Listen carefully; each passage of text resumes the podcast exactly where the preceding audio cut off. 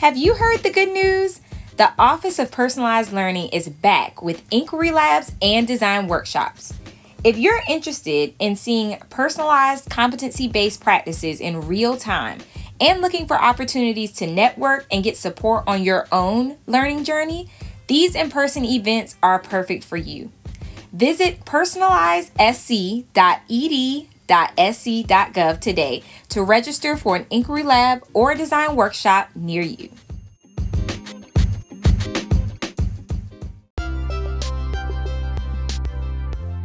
It's time for Making It Personal, a personalized SC podcast. Let's jump into today's episode.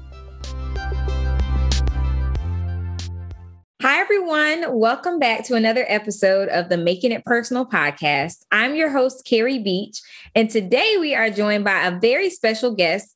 All the way from Westminster Elementary in Oconee County, we are joined by Lynette Vargo. Hi, Lynette. Hi. So, we're going to start by allowing Lynette to introduce herself, tell you a little bit about her role and her work, and then we'll jump into the conversation. Great. So, my name is Lynette Vargo. I have been teaching, uh, wow, for a total of about 23 years. Um, I taught for seven and then stepped away when our daughter was born, and then have come back since then. And I've been at Westminster Elementary starting my 16th year this year at that school. Um, I've taught a range of grades from kindergarten through fifth grade, most of my time being in second, third, and fourth. I currently teach third grade, and we are a Title I school. And um, like many schools, when COVID hit, we went from um, being departmentalized to being self contained. And um, because of some of the growth that we saw in our students, we decided to remain self contained since some of the COVID, you know, um, procedures have been released a little. So I teach all subjects at th- at third grade level. All right. Well, thank you for giving us that background context. Now, let's backtrack a little bit to um, you sharing with us why you even got into education and what are you most passionate about within the field of education? Sure. So um, originally, I thought I wanted nothing to do with education because my mother is uh, was an elementary teacher. She taught for about 38 years before retiring, so she had a long stint. And I saw the countless hours that she poured into her classroom and her students, and thought, nope, I'm not doing that. So I thought when I was in college that I wanted to go into the medical field, and quickly learned, nope I don't do blood, so I can't do that. So, as I began to try to figure out what to do in life, I took some education courses, and I'll never forget calling my mom my junior year and saying, Are you sitting down?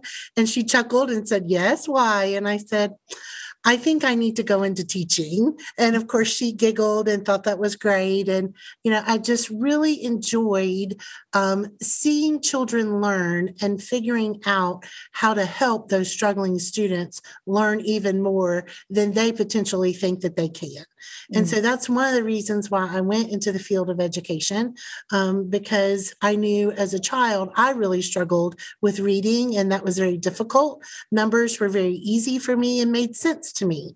Um, but reading was a challenge. And so um, as I began to go through classes and courses, a lot of things began to make sense to me. And I thought, you know what? I really want to do this. I want to be a part of kids' lives for the long haul and really help them figure out how they learn best and then to be able to watch them grow and learn, not only educationally and academically, but as a person and in their maturity level as well.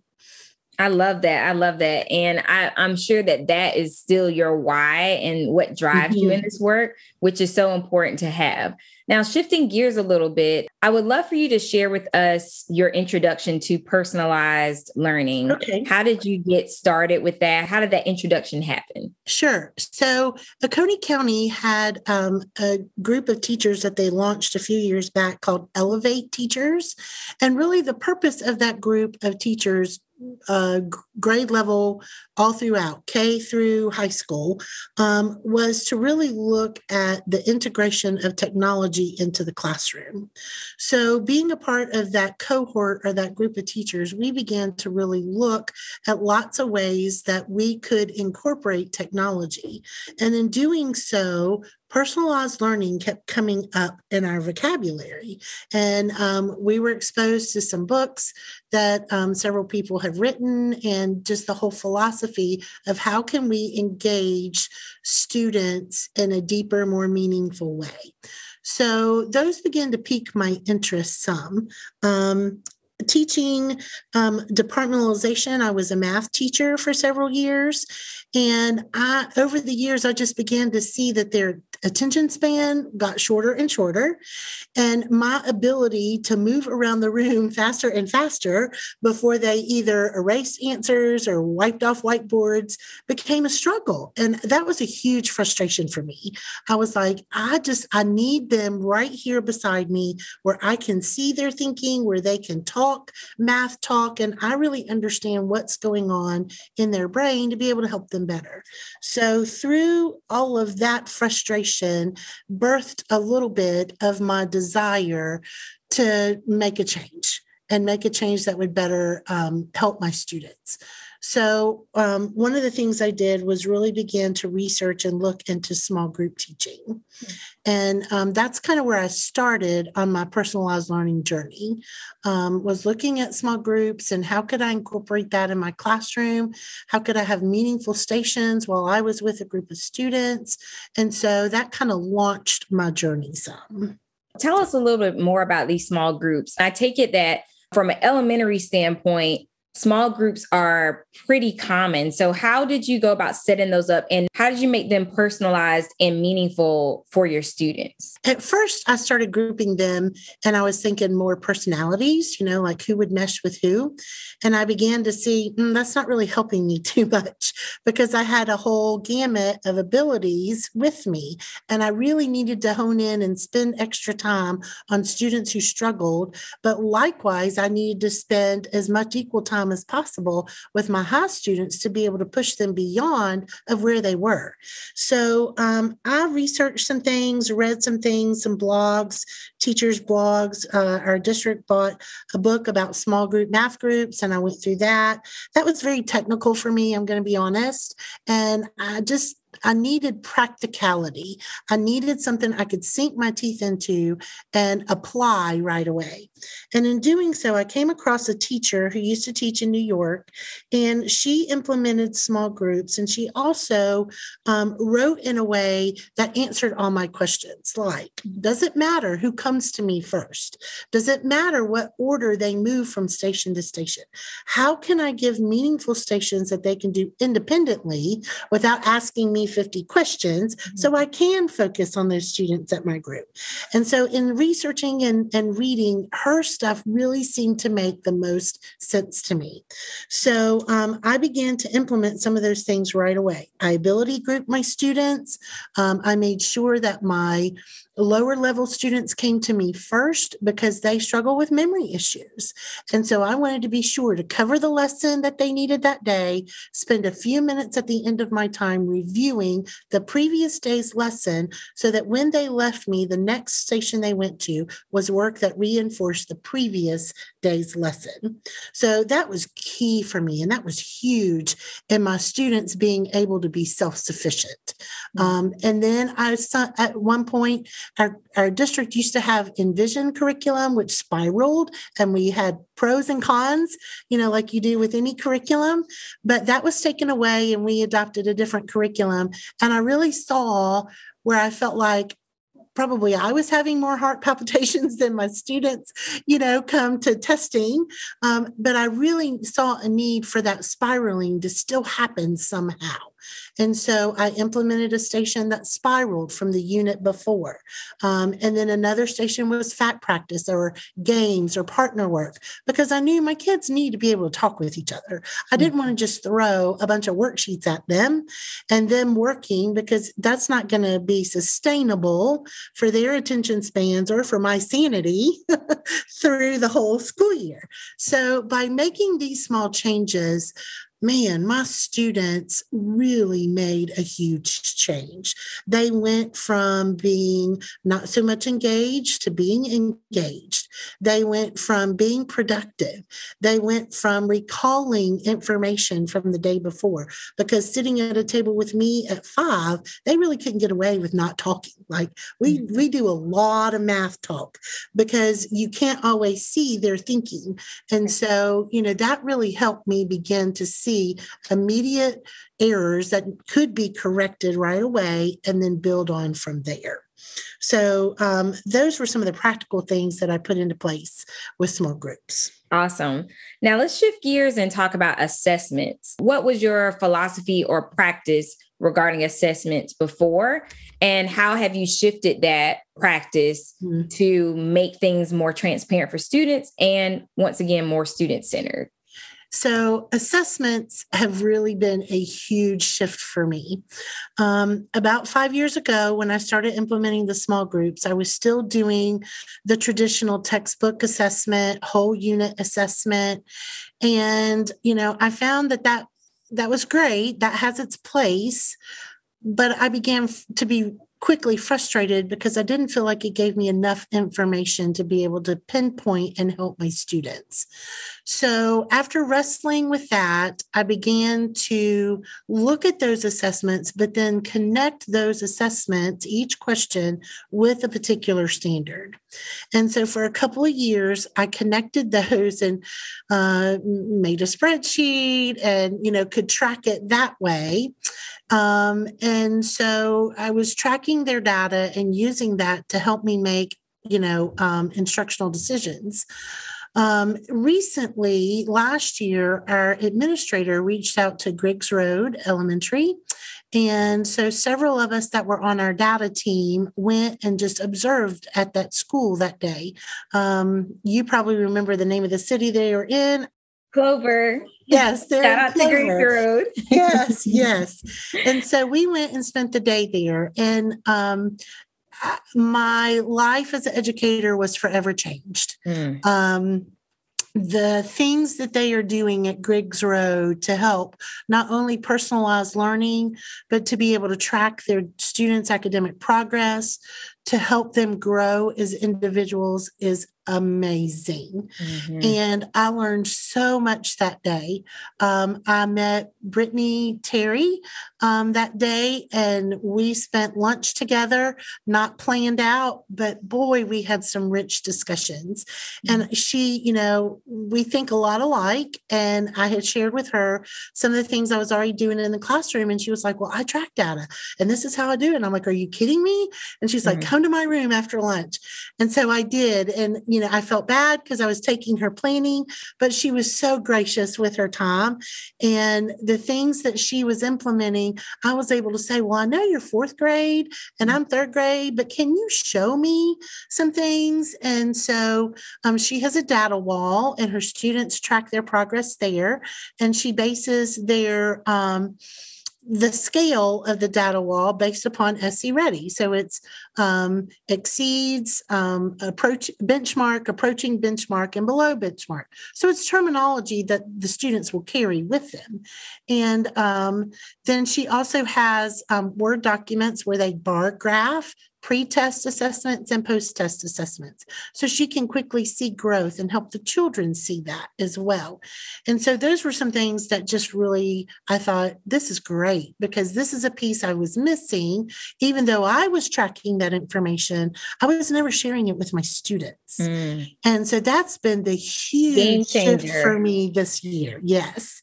And i will say i have some of the cutest kids and you know i always think they're the best every year But this year, we've started tracking our data. We've had those conversations. When we take the pre test, I'll meet with them and I'll say, look, you know, you haven't learned this material yet. You know a little bit, or maybe you don't know anything, but you've got time to grow. So when you're here, I need you all in. You know, we're close to Clemson. So we use that term a lot in our location. You know, I said, when you're out in station work, that means something. I mm. need you all in, focused on your work. And I will tell you, one of the first times that I did the post test with them, um, and shared that data with them. And we celebrated and put the colored stickers up on the data wall. Um, one little boy, he obviously has an older sibling, and he looked at me and he said, Miss Vargo, this is the best. You mean I'm going to know my grade before my mom does? I said, oh, wow. Yes, you will. He goes, Oh, that's awesome. And then another one, um, he, you know, he said, Wow, I get to know where I'm at. And I said, Yes, mm. you do, buddy.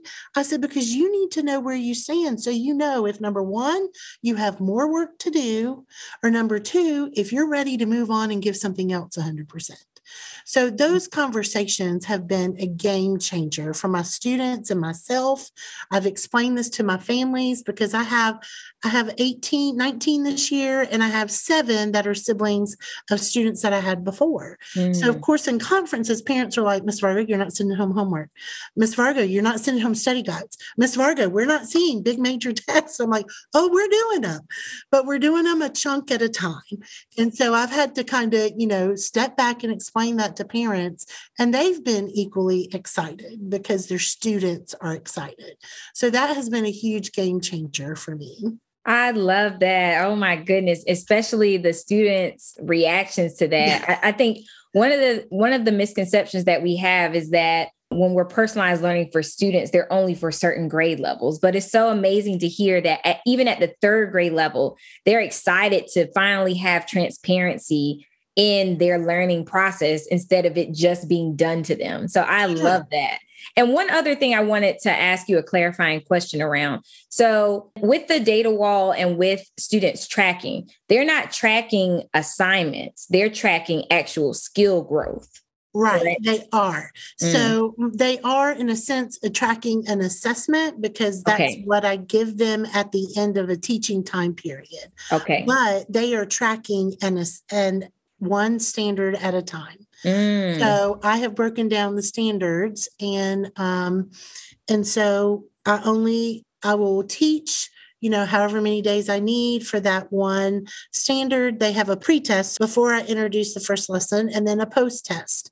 Um, I've been using online assessments primarily because I found over the years that that really exposes them to what they see for SC Ready. Mm-hmm. And so when they go into SC Ready and to map testing that some districts use, they're not afraid. The computer itself is not a wall for them. Mm-hmm. And so they're exposed to all different kinds of questions, different DOK levels, um, different skill levels, so that they're more prepared in the end.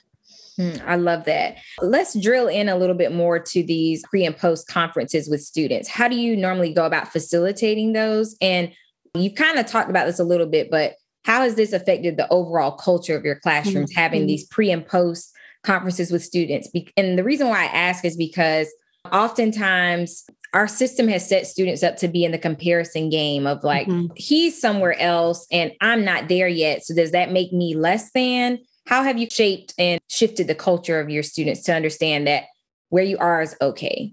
I started off this year doing the pre assessments individually, one on one, and doing the post assessments one on one as well, the conferencing piece with them. And over time, I've seen, you know, the pre assessment conference could be done in my small group setting right there before we even, you know, dive into the lesson or second day of exposing them to a new concept. Um, because we're all beginning and it's not going to really matter if some of us know more about this particular skill than others because this is a third grade standard and we're all learning this at the same time. So at first, I was afraid of students knowing where each other stood and how they would perceive themselves. Mm-hmm. But I found over time, they recognize, hey, we're all in the beginning and it's okay. Um, I've had students high five each other. Buddy, you put up the above benchmark. Look at that. And another way that I've incorporated the data wall is with my interventionist. Since mm. we are a Title One school, we do have a math interventionist that comes into our classroom 30 minutes every day. And so by tracking their data and looking at one skill at a time or one standard at a time, it allows me very quickly to be able to see who needs more tier two intervention. Mm-hmm. And so I can very quickly off the bat list, give a list of students, give our interventionists the standard.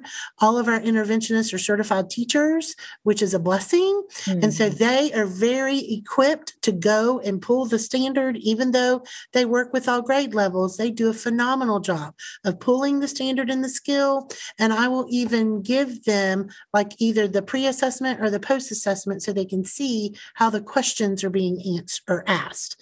And so after they go with the interventionist, again, my goal this year is for them of mastery of standards, not necessarily grades. That's mm-hmm. been a mm-hmm. struggle to have that conversation with parents. Yeah. And I've just had to be very blunt sometimes and say, you know what? I don't think your employer has ever asked you what you made in third grade math, yeah. you know, and they chuckle. And I'm like, be patient with them, be patient with me, and we're going to grow by the end. And so, you know, with the students, I've used that as a talking point. And if they struggled with a particular standard, then they know the following week they go with the interventionist for five days. I create a five question reassessment, very quick, but one that I can tell if they got it or not. And if they move beyond that below approaching or benchmark, then we celebrate, we have five. They take down the old colored sticker and put up a new because mm. I want them to understand that success. Um, if it's within the nine weeks, I am not opposed to changing a grade, but parents have not really asked for that. And hmm. so I'm very thankful because they see the big picture and they understand we're for mastery in the end because we want them to leave third grade with those tools in their bag so that they can be successful in fourth grade and beyond. So they've been very accepting of that change this year.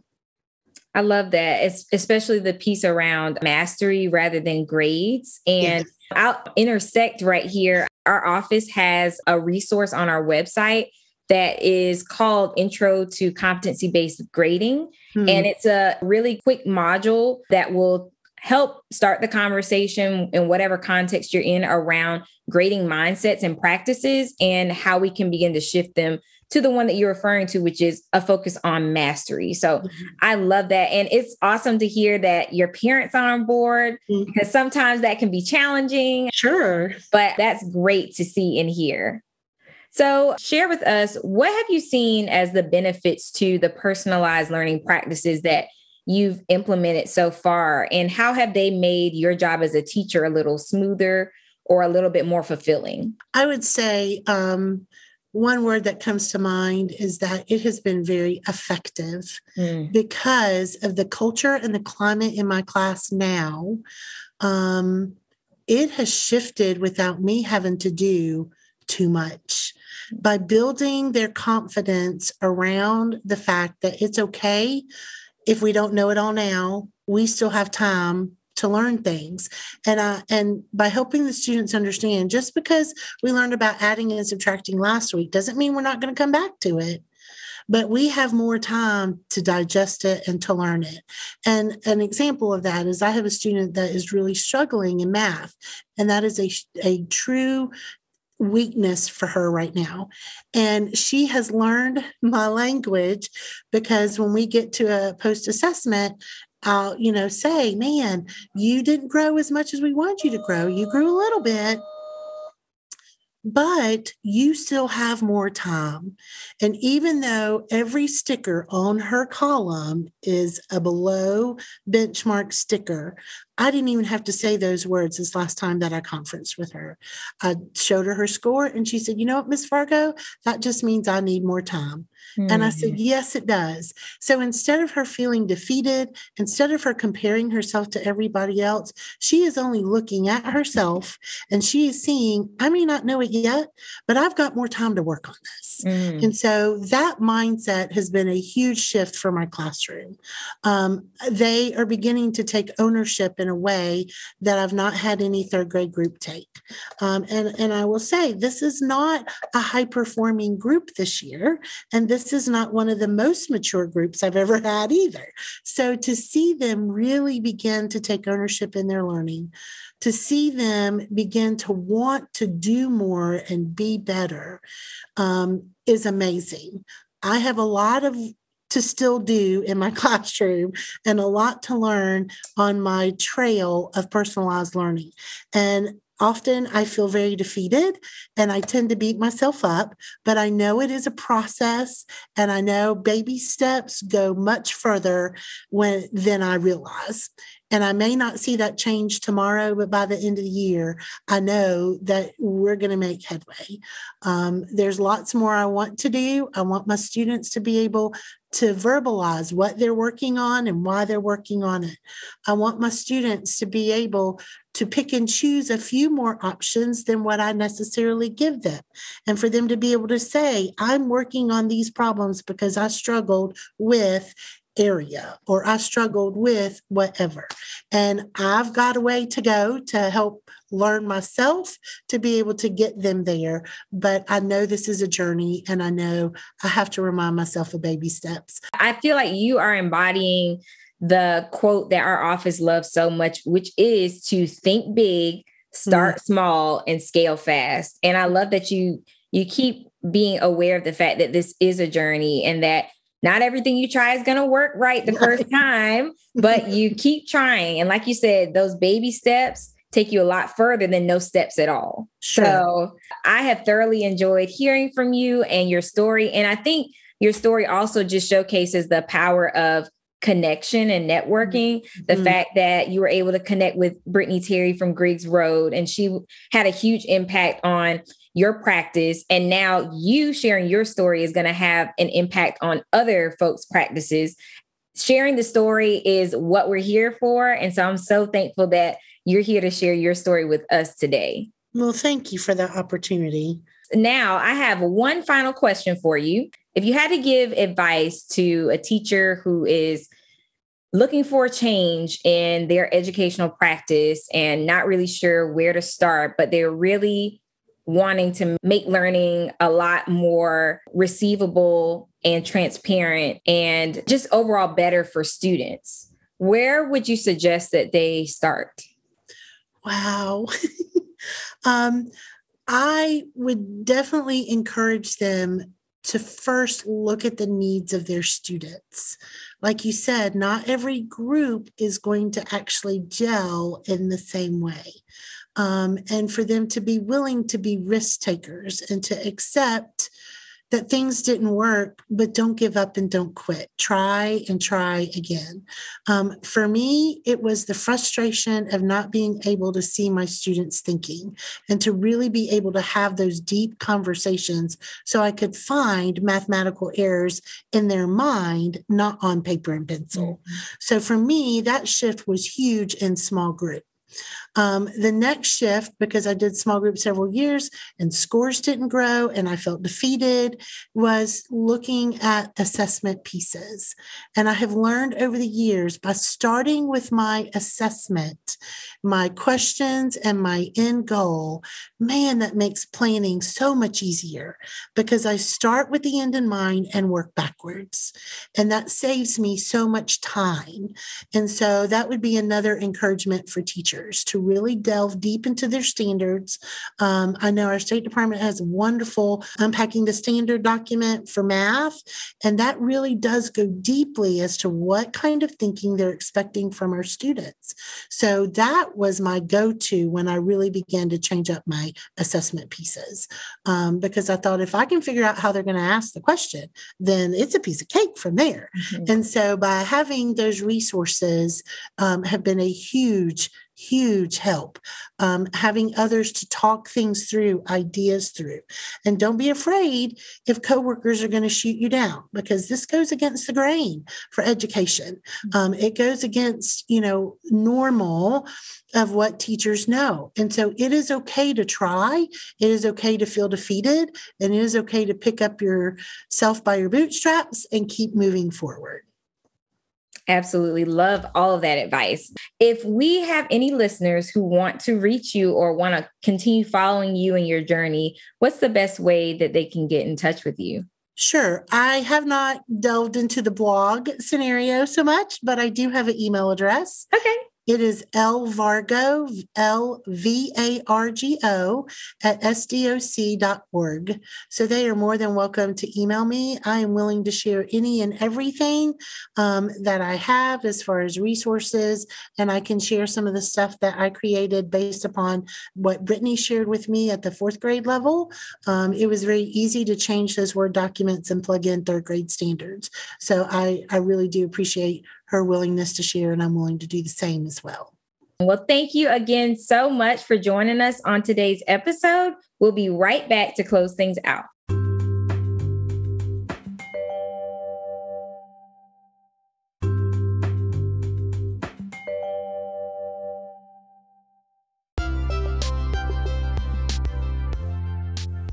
Thanks again for tuning in to today's episode of Making It Personal. Connect with the Office of Personalized Learning by visiting our website, personalizesc.ed.sc.gov. If you enjoyed today's episode, don't forget to subscribe, share with a friend, and tune in for a new episode every month. We'll catch you next time on Making It Personal. See ya!